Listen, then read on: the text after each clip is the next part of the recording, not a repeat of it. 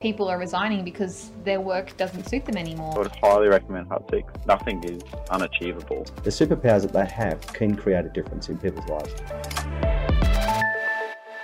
You are listening to the Invisible Skyscrapers podcast. Hi, and welcome to the Hut Six podcast. Been a very long time. We're doing a little bit lightweight now. We're not doing it with the whole studio. I have to be careful not to have my voice too loud.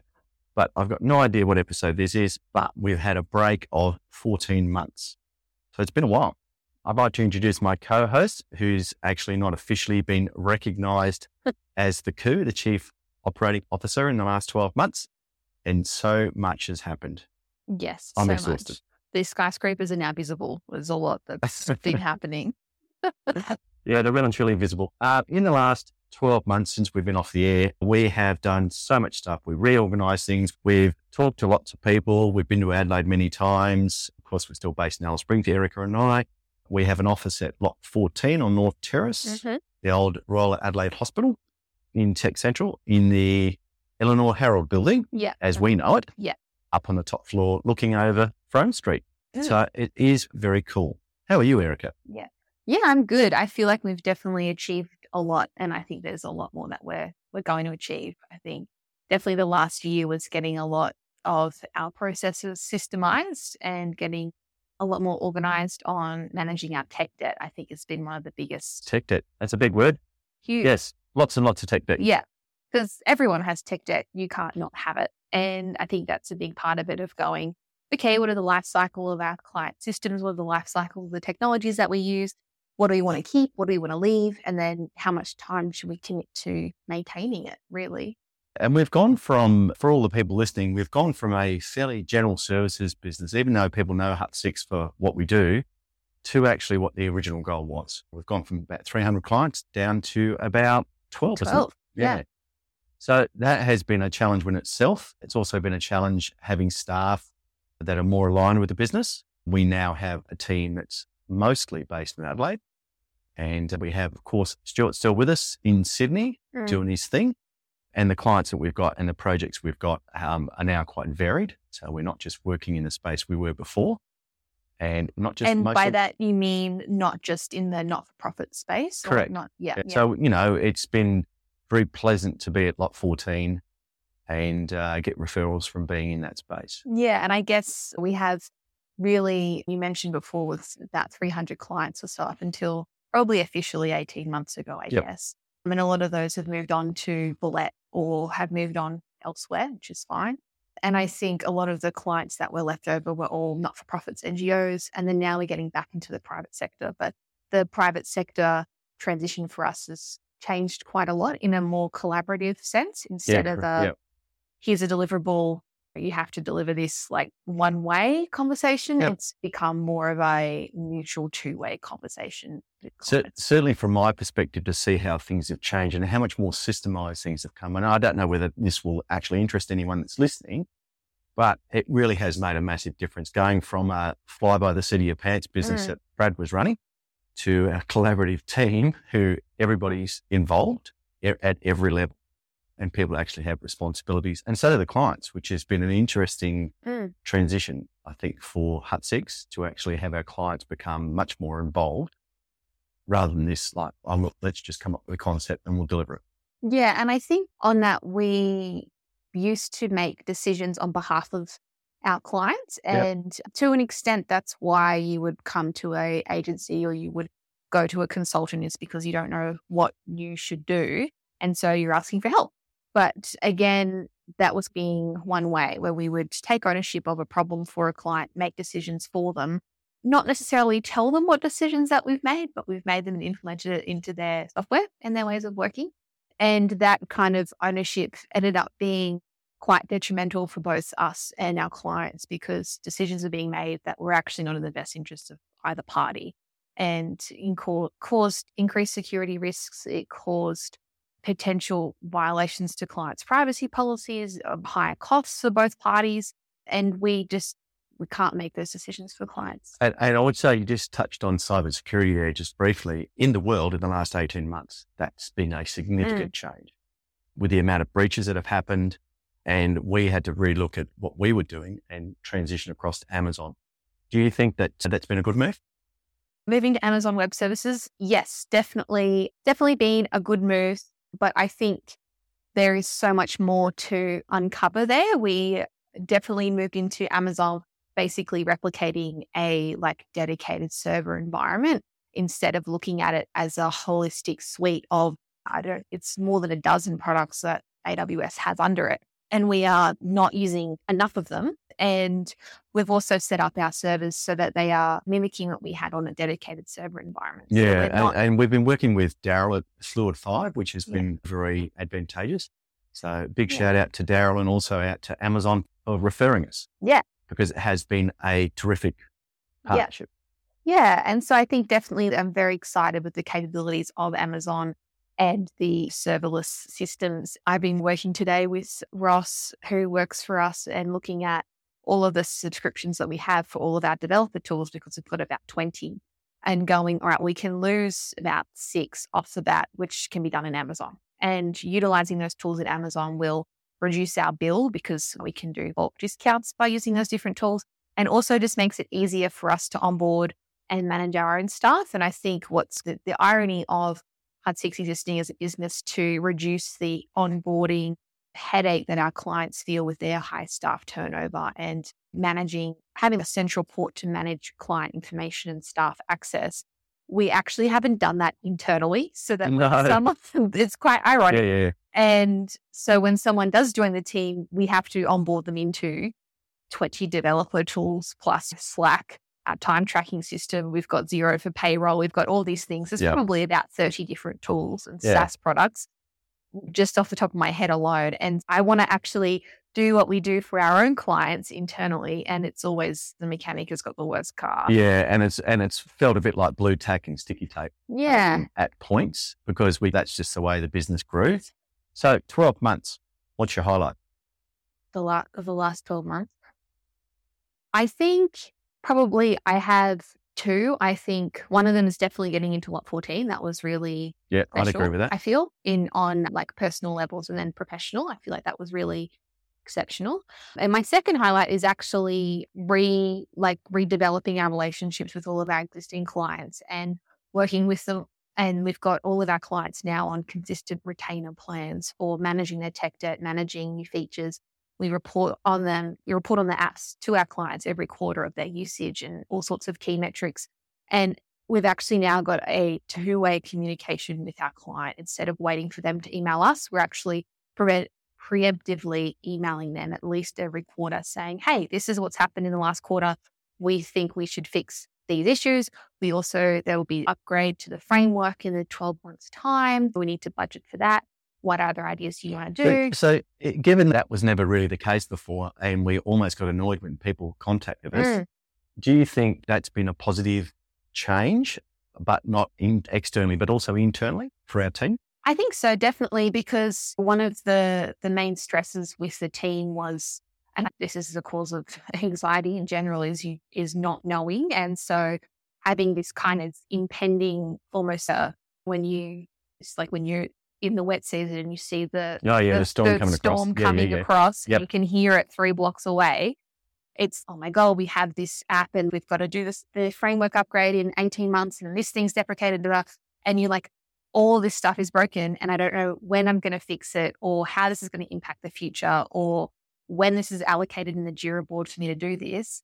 And so that not knowing part is now definitely lessened because we're like, okay, Yep. so we're going to do these upgrades in March for all of these clients. These upgrades will wait until the new financial year for budgetary reasons or client capacity reasons. So that angst is gone because it's, oh, yeah, that's a deprecated feature, but we're going to fix it in six months' time. So tick, flick onto the next thing. So, given It's that's control. the course of direction of Hut Six, and we've got these two highlights, what's what's the challenge from here, Erika? I don't think you said your highlight. You mean my two highlights. Oh, you want my Ah. two highlights? My two highlights in the last twelve months. Well, one of them has been Amy starting.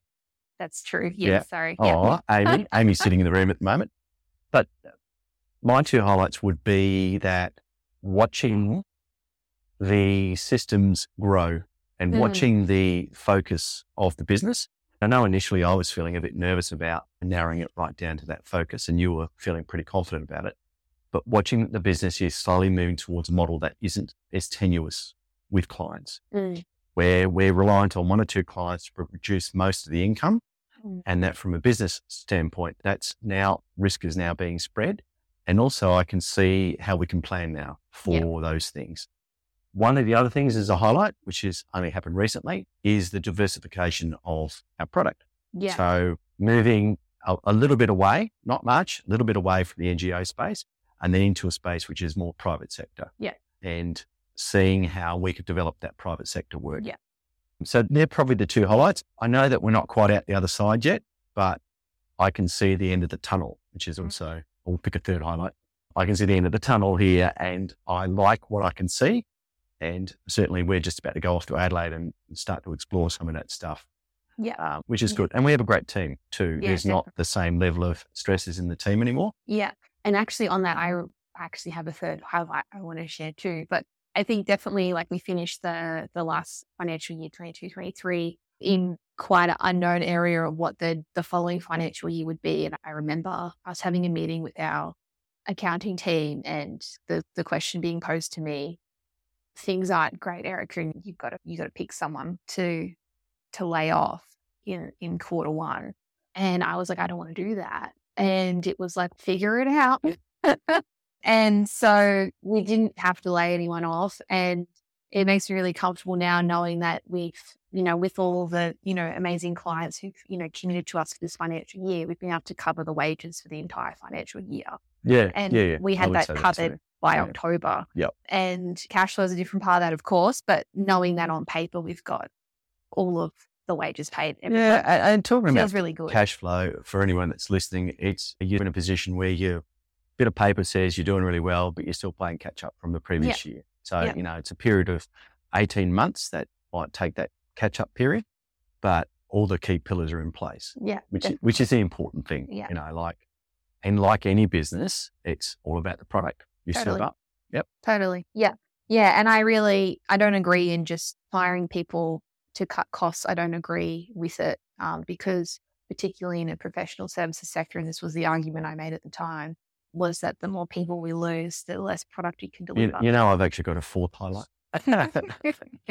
Moving away from Linux, uh, away from yeah. That's true. Um, we were very much an Ubuntu shop, and nothing wrong with that. And for anyone that's listening, might be an engineer, but I tell you what, playing around with those PC laptops and forever having problems with them, and microphones not working and plugins not working. With the new tools that we've got, we've moved back to Mac.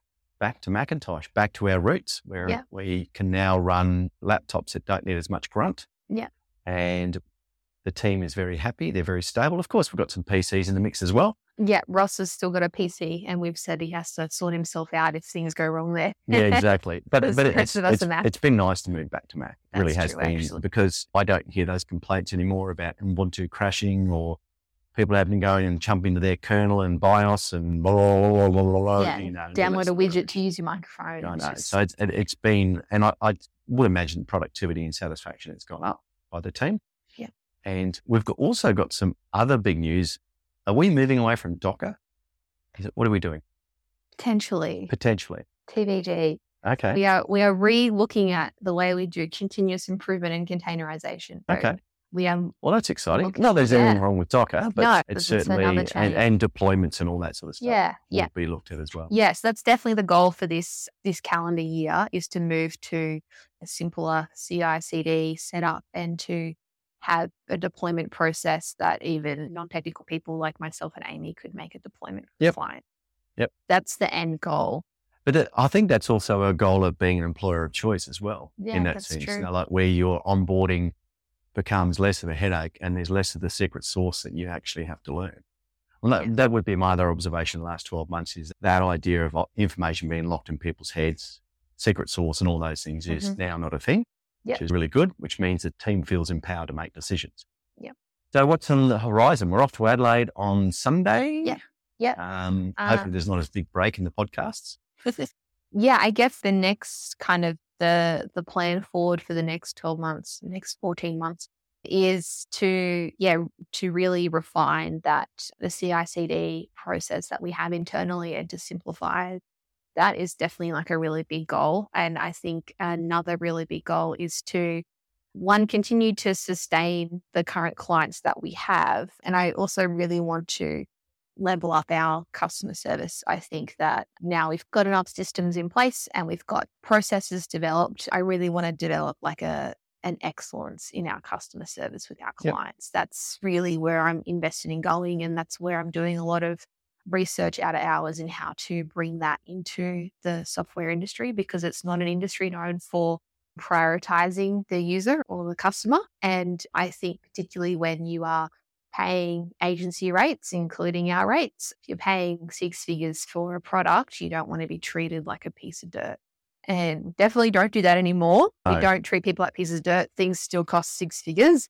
But I do want to just level it up and to, in, to take the anticipation of client needs to the next level. And I think client needs are probably going to um, keep going up. I said, particularly with AI products like ChatGPT coming Yep. on the market in the last year, the idea of SaaS products will probably go. It was the fit place to be, but I actually think custom apps, because of AI, will actually extend. And I think the the access to what you can build yourself will become more. Yep. And I also think that this idea of bespoke, like 12 months ago, we were considering what we were going to do in the SaaS product world. And now it's the custom product world, the bespoke world is Mhm. actually where you should be. And that's what people want. And Yep. working with SaaS products and bringing those SaaS products into our environment and having a much more collegiate sort of approach to people's organizations, I can see that in the, well, I can see it happening right now, which is perfect for Hut Six to be in that position. Yep. We're off to Adelaide and how about we do a shout out for the team? Yeah, sure. So we've Um, got Jaya Yeah, we've got Jaya in the team who's in Adelaide, and we've got Chris getting married. who's getting married next weekend, end of February, if you're listening later.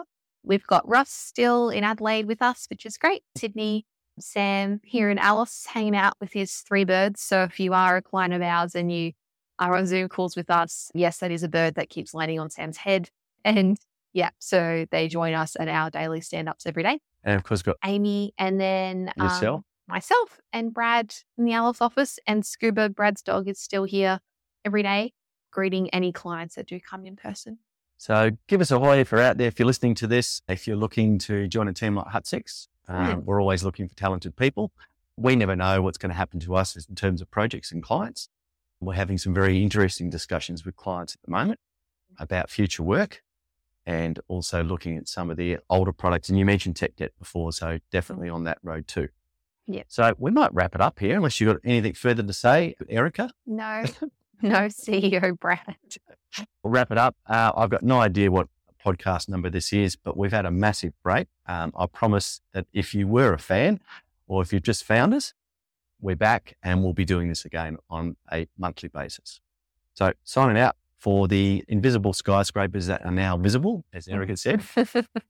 Until next time. Great, thanks.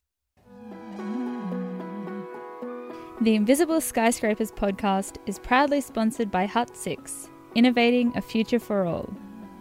If you're enjoying the podcast, make sure to subscribe on all of our podcasting platforms and give us a share, like, and follow on Facebook and LinkedIn. And if there's anything you want us to cover in one of our episodes, send us a line or leave a comment and we'll get back to you.